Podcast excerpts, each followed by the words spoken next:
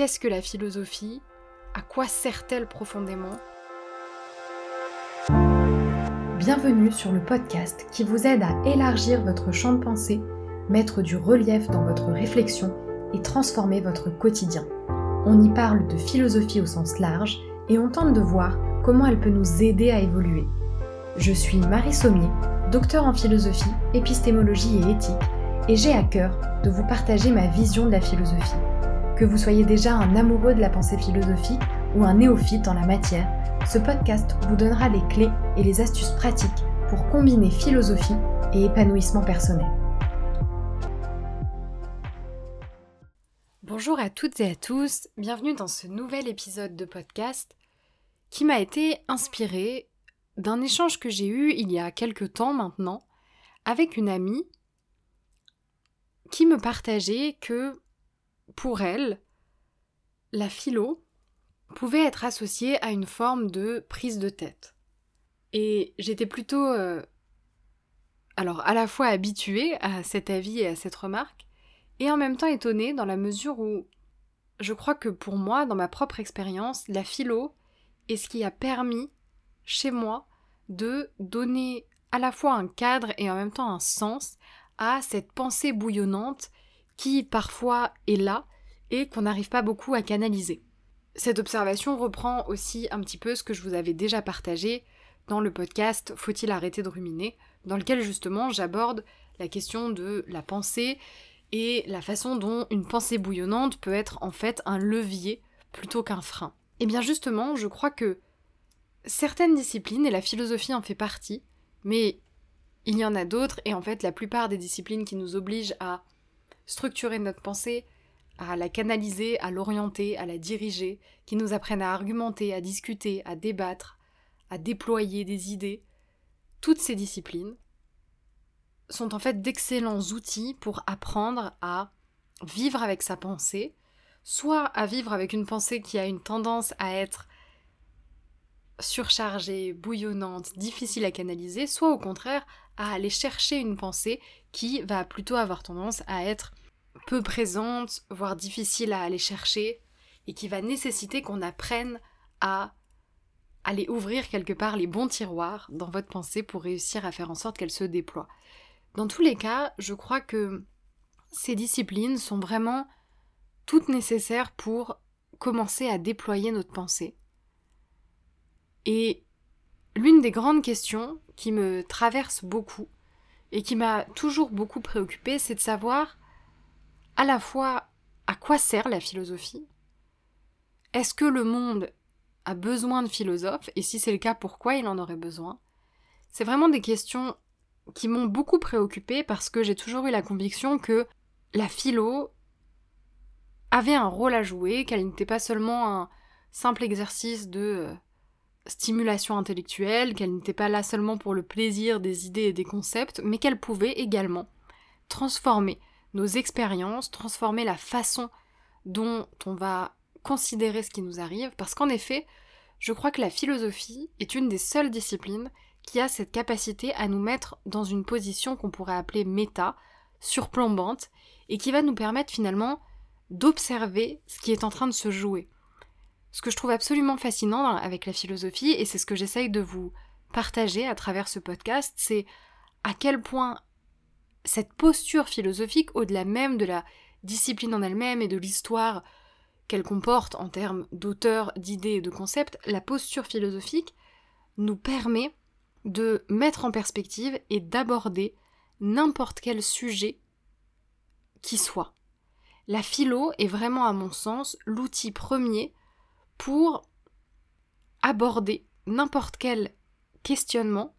et en particulier pour aller interroger tout ce qui nous paraît évident. Ce que je trouve extrêmement puissant quand on commence à adopter une démarche philosophique, qu'on soit formé à la philosophie ou que ce soit simplement une démarche qu'on entreprend, parfois de façon assez naturelle et parfois qui nécessite un peu plus de travail, c'est qu'on va être capable de questionner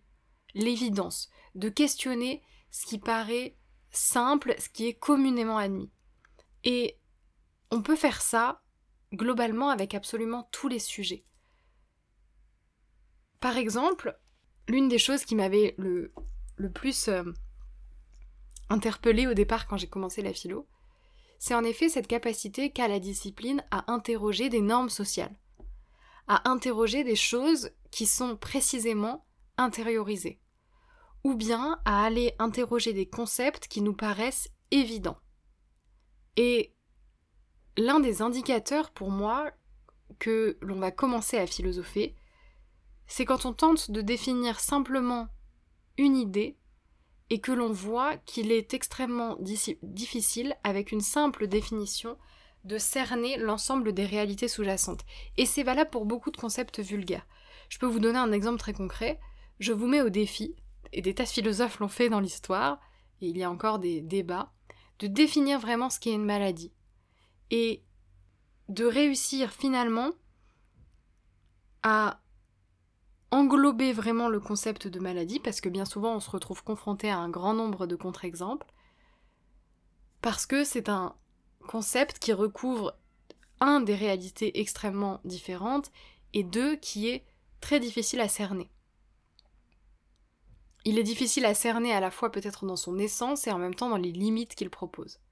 C'est un exemple, mais je pourrais vous en donner probablement des dizaines d'autres, mais ce qui est certain, c'est que pour moi, la philosophie a ce pouvoir d'aller questionner ce qui nous paraît évident. Et une fois qu'on a fait ça, vous pouvez me dire, ok, mais euh, à quoi ça nous sert?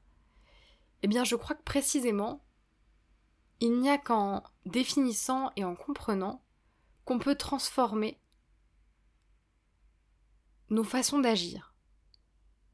En effet, on a bien souvent l'impression que la pensée est abstraite et qu'elle n'a pas la capacité finalement à changer le monde. Une pensée, ça reste à l'échelle d'un individu, au mieux c'est partagé à travers la parole ou l'écrit, mais ça a peu d'impact. Et pourtant, je crois que nos actions et nos comportements sont en permanence guidés par des pensées. Soit ce sont des pensées qui ont été admises et qui ne sont jamais discutées,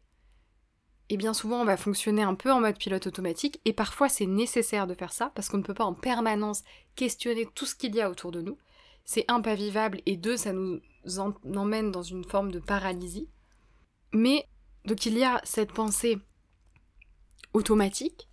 et il y a aussi ces pensées qui vont se nourrir, qui vont s'instruire, qui vont se regarder, qui vont se questionner, qui vont remettre en perspective, et qui vont finalement permettre de passer des caps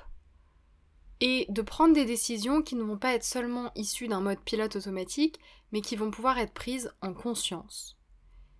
Et je crois que c'est profondément un des leviers de liberté. Pour moi, la pensée est un des plus beaux leviers de liberté que l'on a, parce que c'est le seul outil dont on dispose vraiment, qui à la fois nous appartient pleinement, en tout cas on pourra en discuter, mais sur lequel on peut avoir un certain pouvoir, et qui en même temps peut se renouveler en permanence. Et le conseil que j'aurais envie de vous donner à l'issue de ce podcast, c'est ne cessez jamais de nourrir cette pensée. La pensée a besoin d'être nourrie. Alors évidemment, si vous aimez la littérature, la philosophie, l'histoire, nourrissez-vous de ces disciplines, mais quelque part, vous pouvez vous nourrir intellectuellement d'énormément d'autres supports. Tout dépend de ce que vous allez en faire si vous adorez le cinéma, regardez des films ou des séries, mais ne les regardez pas de façon passive en les consommant. Vous pouvez le faire de temps en temps parce que parfois on en a besoin, mais sachez aussi parfois les investir, trouver les messages, leur donner du sens et voir comment elles peuvent vous permettre de modifier votre vie pour aller vers quelque chose qui est plus juste pour vous. Donc c'est la réflexion que j'avais envie de vous partager à, l'issue de ce court échange que j'avais eu avec une amie. Et c'est une réflexion en mouvement que je vous ai partagée de façon très spontanée mais qui continue beaucoup d'évoluer pour moi, qui est de savoir qu'est-ce que la philosophie, à quoi sert-elle profondément et comment peut-elle faire évoluer le monde et doit-elle même le faire? En tout cas, c'est des questions qui me préoccupent beaucoup et que je trouve euh, passionnante parce que ma propre expérience me m'invite à cette conviction que la philosophie est un des piliers de nos sociétés et qu'elle nous permet d'évoluer et finalement de rester stable dans un monde en perpétuel mouvement parce que elle est une des rares disciplines qui aborde les mouvements, le mouvement, et qui permet de le mettre en perspective et de le penser. Donc je vous laisse sur ces quelques réflexions, et je vous retrouve dès la semaine prochaine pour un nouvel épisode de podcast. D'ici là, je vous souhaite une très belle semaine, je vous souhaite de nourrir votre pensée, et je vous dis à très bientôt.